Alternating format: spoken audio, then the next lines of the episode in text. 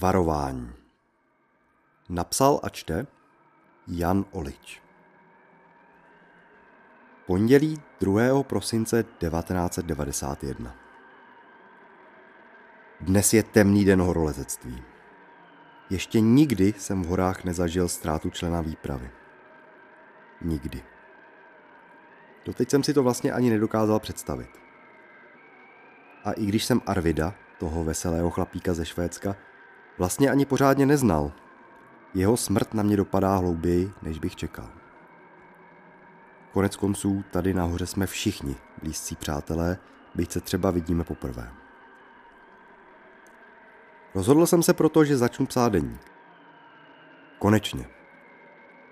Už mnohokrát jsem to plánoval, nakonec jsem však vždy raději zasedl s ostatními ke kartám. Arvid mi ale připomněl, nakolik je život horolezce pomíjivý.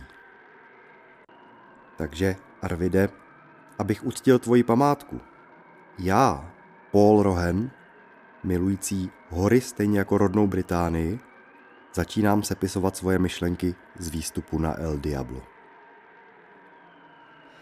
13. v tucet. Tohle číslo nás tu provází skoro na každém kroku. 13 dnů má trvat cesta ze základního tábora přes Ďáblovu stěnu na vrchol. 13 navíc bylo i členů naší výpravy. Bylo. Zatím mám tedy třináctka moc štěstí nepřinesla. Ať už tom ale to číslo mělo jakoukoliv úlohu. Nemůžu se zbavit pocitu, že svůj díl viny nesu také já. Vlastně ani pořádně nevím, co se stalo. Arvid byl navázaný na laně těsně za mnou a najednou byl pryč. Možná se odpoutal záměrně, aby naplnil divoké pověsti obestírající tohle místo. Možná, že lano bylo poškozené a tak se prostě přetrhlo, aniž bych o tom věděl. Nebo se mi prostě jen zamotala hlava z nedostatku vzduchu a já ztratil pozornost tam, kde jsem ji měl udržet nejvíc. Měl jsem tě, Arvide, hlídat. Měl jsem zkontrolovat lano. Měl jsem sledovat, jestli jsi za mnou. Měl jsem tě na starosti a zklamal jsem tě. Nikdy si to neodpustím. A vím, že to tady nahoře pro mě už nikdy nebude jako dřív. Ne, není dobré se tady utápět ve výčitkách a sebelítosti. Je čas, abychom se my, zbývající členové výpravy, sešli k hlasování, zda naši pout ukončíme ještě dnes, první den po opuštění základního tábora. A i když byla cesta už jen do tábora plná dlouhých a náročných dnů, které nikdo z nás nechce zahodit, a to ani nemluvím o měsících plánování a příprav, možná výstup v tomhle rozpoložení není dobrý nápad.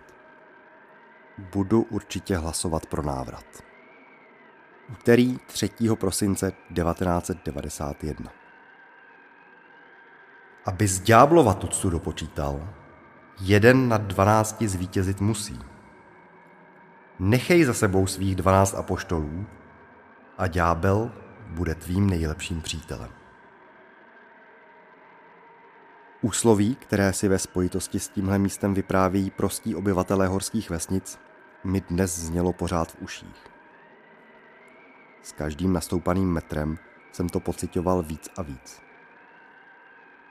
Měli jsme se otočit a přijmout tragickou událost jako varování. Jenže hlasování dopadlo jednoznačně. Na mou stranu se přidal jenom Mark, přičemž mám pocit, že to bylo pouze z lítosti nad mým užíráním se a pocitem viny. Jenže ani můj dobrý přítel a vůdce výpravy v jedné osobě tuhle otrlou skupinku horolesců nepřesvědčil. Proto mi nezbývá, než se se svými myšlenkami na ztraceného druha vyrovnat. Musel se obětovat, aby zbývajících 12 apoštolů mohlo zůstat tady a vystoupat až k vrcholu? Stál se teď snad ďábel jeho nejlepším přítelem? Zvláštní, chmurné myšlenky mě dnes napadají. Byť je fyzická únava z namáhavé cesty přes zledovatělý kamenitý povrch měla vyhnat z hlavy. Asi je to tímhle místem. Ne nadarmo to tu pojmenovali El Diablo. Podle starých příběhů si tady sám ďábel přijde pro duši každého horolezce, který si svojí hříšnou nohou dovolí pošpinit zdejší ledovou nekonečnost. Tihle zatracení potomci Inků a španělských dobyvatelů tohle umění. Něco jim připadá nebezpečné a tak se předhánějí ve vymýšlení co nejděsivějších příběhů, aby dodali místu nadpřirozenou auru a odradili tím případné dobrodruhy. Snad se za nás Arvid skutečně obětoval. Pokud jsme se rozhodli i přes jeho smrt pokračovat, znamená to, že jsme dosáhli nejvyššího stupně odhodlání zdolat 700 metrovou stěnu, kterou v šesti tisících ještě nikdo před námi nevylezl. Nikdo. Těch pár příliš troufalých dobrodruhů před námi se buď vrátilo s neúspěchem, nebo pod stěnou odpočívá dodnes. Být někde jako první, udělat něco jako jediný na světě, to činu dodává jakousi romantičnost až nadpřirozenou svátost. Takových výzev už je na světě málo. Proto se tak trošku, i když je na oko, některým pověrám přizpůsobujeme. Vždyť i proto se nás sem vydalo třináct. Abychom v souladu s legendou ďábla potěšili. Musíme přece pro náš úspěch udělat všechno. Co kdyby na tom náhodou něco bylo? Středa 4. prosince 1991 Máme za sebou dobrý den. Technicky poměrně nenáročným traverzem jsme se dostali na západní svah hory, takže se nám v kombinaci s perfektním počasím otevřel nový výhled. Je to nádhera. Slunce se ještě teď, když jsme se utábořili, odráží na ledovcích a šálí naše smysly. Pohled do okolí mi připomíná, proč vlastně do těchto míst tak rád chodím. Proti tyčícím se vrcholkům si připadá malý, až bezvýznamný. A přesto jsem součástí téhle scenérie a cítím se za to neskonale vděčný. Pokorný. Nic člověka netěší tolik jako prostý obdiv k něčemu většímu, než je on sám. Něčemu, co už tu bylo spoustu minulých životů a bude tu ještě spoustu těch budoucích. Obdiv k věčnosti. Cesta horolezce ke štěstí. Mnohokrát jsem však během dnešního večera přistihl nejen ostatní, ale i sám sebe, jak se můj zrak odtrhává od skvostných výhledů a stáčí se vzhůru, přímo nad naše hlavy. Ano, konečně máme přímý výhled na ďáblovu stěnu. Z téhle dálky ani nevypadá tolik děsivě. Nahoře vidíme plát ohně, to asi jak ďábel na nás čeká, aby dvanáctku apoštolů přivítal ve svých pekelných branách. Samozřejmě víme, že jde pouze o hru světel, vyvolanou zapadajícím sluncem. Ale stejně. Když si tu tak sedím s deníkem v ruce a těším se z posledních dnešních paprsků, nemůžu se zbavit pocitu, že nás tam zhora něco pozoruje. Začínám litovat, že Arvid byl jediný z nás, kdo měl v batohu karty. Po večerech tu tak není zrovna co dělat. Konverzace s ostatními vždy vyústí ve vzpomínky na Arvida, proto se do řečí nikdo raději moc nepouští. Pořád to bolí. Aspoň, že jsem začal psát a můžu takhle večery vyplnit něčím jiným než výčitkami svědomí, které mě ne a ne opustit. Pátek 6. prosince 1991 Temný a hrozivý den. Dobrá nálada ze středečního počasí je dočista pryč. Zbyla jen dávná, jakoby již zapomenutá myšlenka na slunečné dny, kdy jsem s výhledem na nekonečné ledové pláně ronil slzu nad krásou přírody. Tehdy jsem si výstup užíval. Počasí se skazilo už včera. Nad ránem padla mlha a citelně se ochladilo, a tak jsme pokračovali navázaní na laně, abychom nikoho nestratili. Když se zvedl i silný vítr, měli jsme se otočit. Ani nevím, proč jsme to neudělali. Asi jsme si prostě chtěli něco dokázat, jak už eh, to tak tady nahoře bývá. To opravdu špatné rozhodnutí přišlo, když jsme v tomhle počasí začali vylézat asi 50-metrovou stěnu, odhodlaní se schovat před ledovou bouří nad ní, kde sporé mapy označovaly skalní převis. Abychom rovnoměrně rozložili tíhu výstupu, rozdělili jsme se do trojic, každá šplhala po svojí trase. Když nad tím teď zpětně přemýšlím, je vlastně štěstí, že se ztratili jen Kanaďané. Henry, Jacob a Elliot. Určitě se jen otočili a strávili noc dole pod stěnou. Určitě. Cítím se hrozně. Když jsme včera s Markem a Lenou konečně dosáhli převisu, měli jsme sílu jen postavit stany a padnout. Možná jsme se měli vydat Kanaďany hledat, ale zdálo se to nemožné. Nevím jak ostatní, ale já jsem byl fyzicky na dně. Každý metr výstupu, jako bych musel zdolat několikrát. Každé přitáhnutí, jako bych tahal za sebou svoje dva druhy. Ne, lézt za větru a mlhy opravdu není dobrý nápad. Dnes počasí není o mnoho lepší.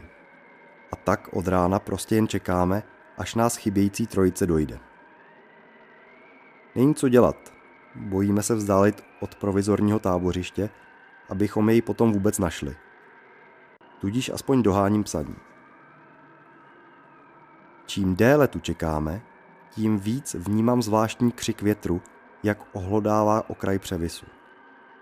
Jakoby nějaký hrozivý predátor hodoval na své oběti. Běhá mi mráz po zádech a není to zimou. Už aby tu Kanaďané byli a zaplašili moje utíkající myšlenky. Modlím se za ně a nepřestávám myslet na Arvida. Sobota 7. prosince 1991. Je to zlé. Naši ztracení přátelé se bohužel neukázali. Ale není se co divit. I když mi přišlo, že to už snad ani nejde, je počasí zase o něco horší. Takže pokud se stoupili pod stěnu, je jen dobře, že to neskoušeli znovu nahoru. Vřískot větru mě začíná děsit. Mám pocit, jako by jej vypouštěla ďáblova ústa ze samotného vrcholku hory a my s každým nárazem mocného hlasu do ledovcových polích slyšeli, jak se nám vysmívá. Přesto jsme zbalili náš provizorní tábor pod převisem a zkusili se vydat dál. Závětrná strana hory slibovala trochu lepší podmínky, takže nám toto rozhodnutí dávalo smysl. Mělo jít o snadný úsek s mírným traverzem, ale pro mě byl každý krok utrpením. Mlha mě oslepovala a často jsem zapadl do závěje, ze které bych se bez pomoci ostatních snad ani nevyhrabal. Vichr proti nám v porivech vrhal zledovatelé vločky, přes které se mnohdy nedalo ani nadechnout. Hučení, které se odráželo od okolních skal, mi připomínalo lidské hlasy. Doufal jsem tedy, že jsou za námi Kanaďané, ale když jsem zasekával mačky do zledovatelého povrchu, myslel jsem na to, že mé kroky tu nejsou vítané. Při každém pohledu vzhůru s marnou snahou zahlédnout nějaký orientační bod jsem si představoval ďábla, jak se stupuje z hory a vysává naše duše. Přesně, jak nás varovali ve vesnici dole. Mám toho dost. Asi proto mě napadají takové nesmysly. Už nemůžu psát. Nemůžu mluvit. Jsem absolutně vyčerpaný. Snad se do rána počasí umoudří a my se konečně sejdeme s Kanaděny. Neděle 8. prosince 1991. Jsem zničený. Už nevím, jak dál. Mám pocit, jako bych stál krok za vlastním tělem a přes mlhu jej pozoroval, jak píše do deníku, bez možnosti dění jakkoliv ovlivnit. Snad je to důsledek přílišné nadmořské výšky, která si spolu s vyčerpáním pohrává s mojí myslí. Musím se ale překonat a zaznamenat, co se dnes dělo. Jednoho dne, až bude tohle všechno pryč, za to budu vděčný. Pro boha, už abych se mohl oddávat jen těm hezkým chvílím, které mají ve vzpomínkách tolik milosrdnou tendenci vytěsnit ty špatné. Hrůzy dnešního dne mě pak snad přestanou pronásledovat. Probudili jsme se na závětrné straně kopce. Ráno se zdálo, že počasí se skutečně lepší. Dokonce jsem po ránu, když jsem snídal, zahledl obrysy okolních vrcholků a vzpomněl si, proč jsem vlastně lezl tak vysoko. Nabilo mě to novou energií, načež jsem se rozhodl zorganizovat záchranou výpravu a jít se podívat po Kanaďanech.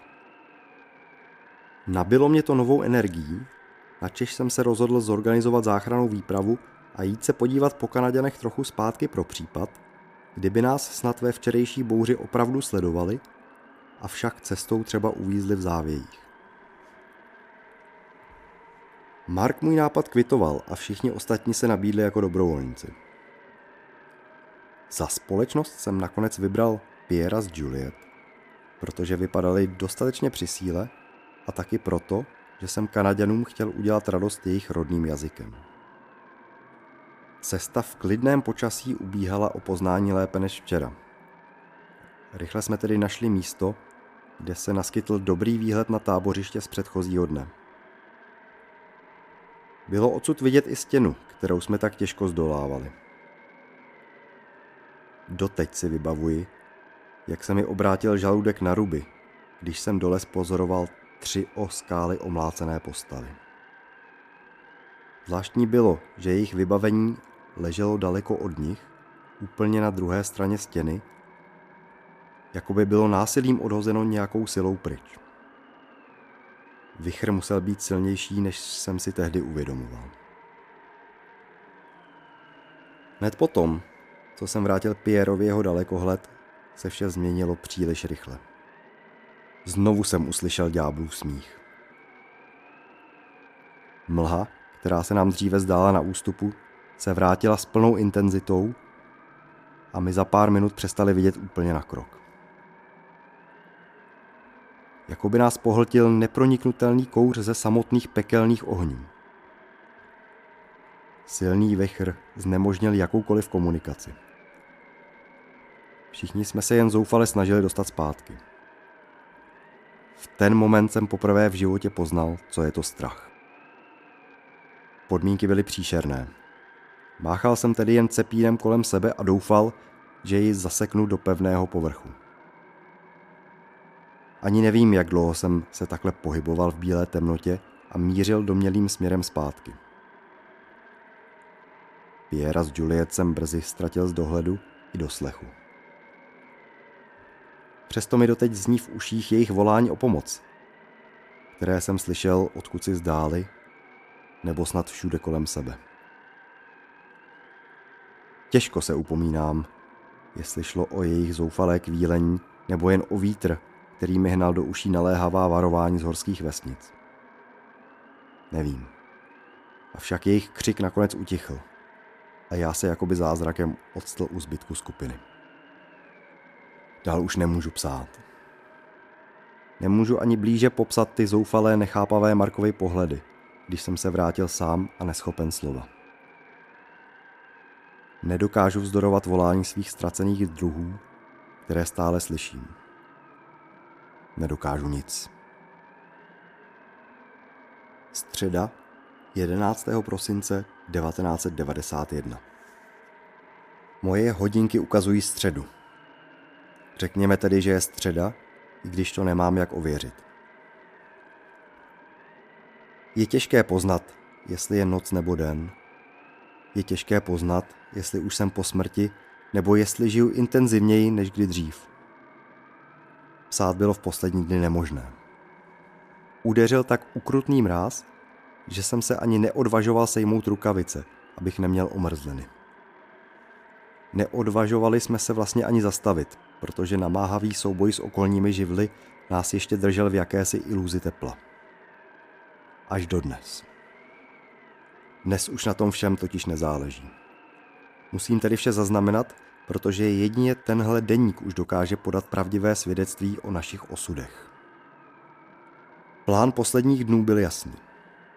Chtěli jsme pokračovat ve výstupu, abychom se konečně dostali nad tu příšernou mlhu a aspoň trochu se rozhlédli po okolí. Nyní je jasné, že plán na dobro selhal. Tahle mlha nekončí. Naopak, s blížící se pekelnou branou ještě houstne, že ji už nelze rozeznat od okolních svahů. Obloha s každým výškovým metrem tmavne a postupně se vytrácí. I když kvůli přílišné nadmořské výšce jen těžko dýchám a jsem k smrti vyčerpaný námahou, kterou jsem v životě nezažil, jsem přesto přitahován jakousi zvláštní silou. Táhne mě stále vzhůru. Vím, kudy jít. Musím zdolat ďáblovu stěnu za každou cenu. Jinak by všechno tohle snažení bylo zbytečné.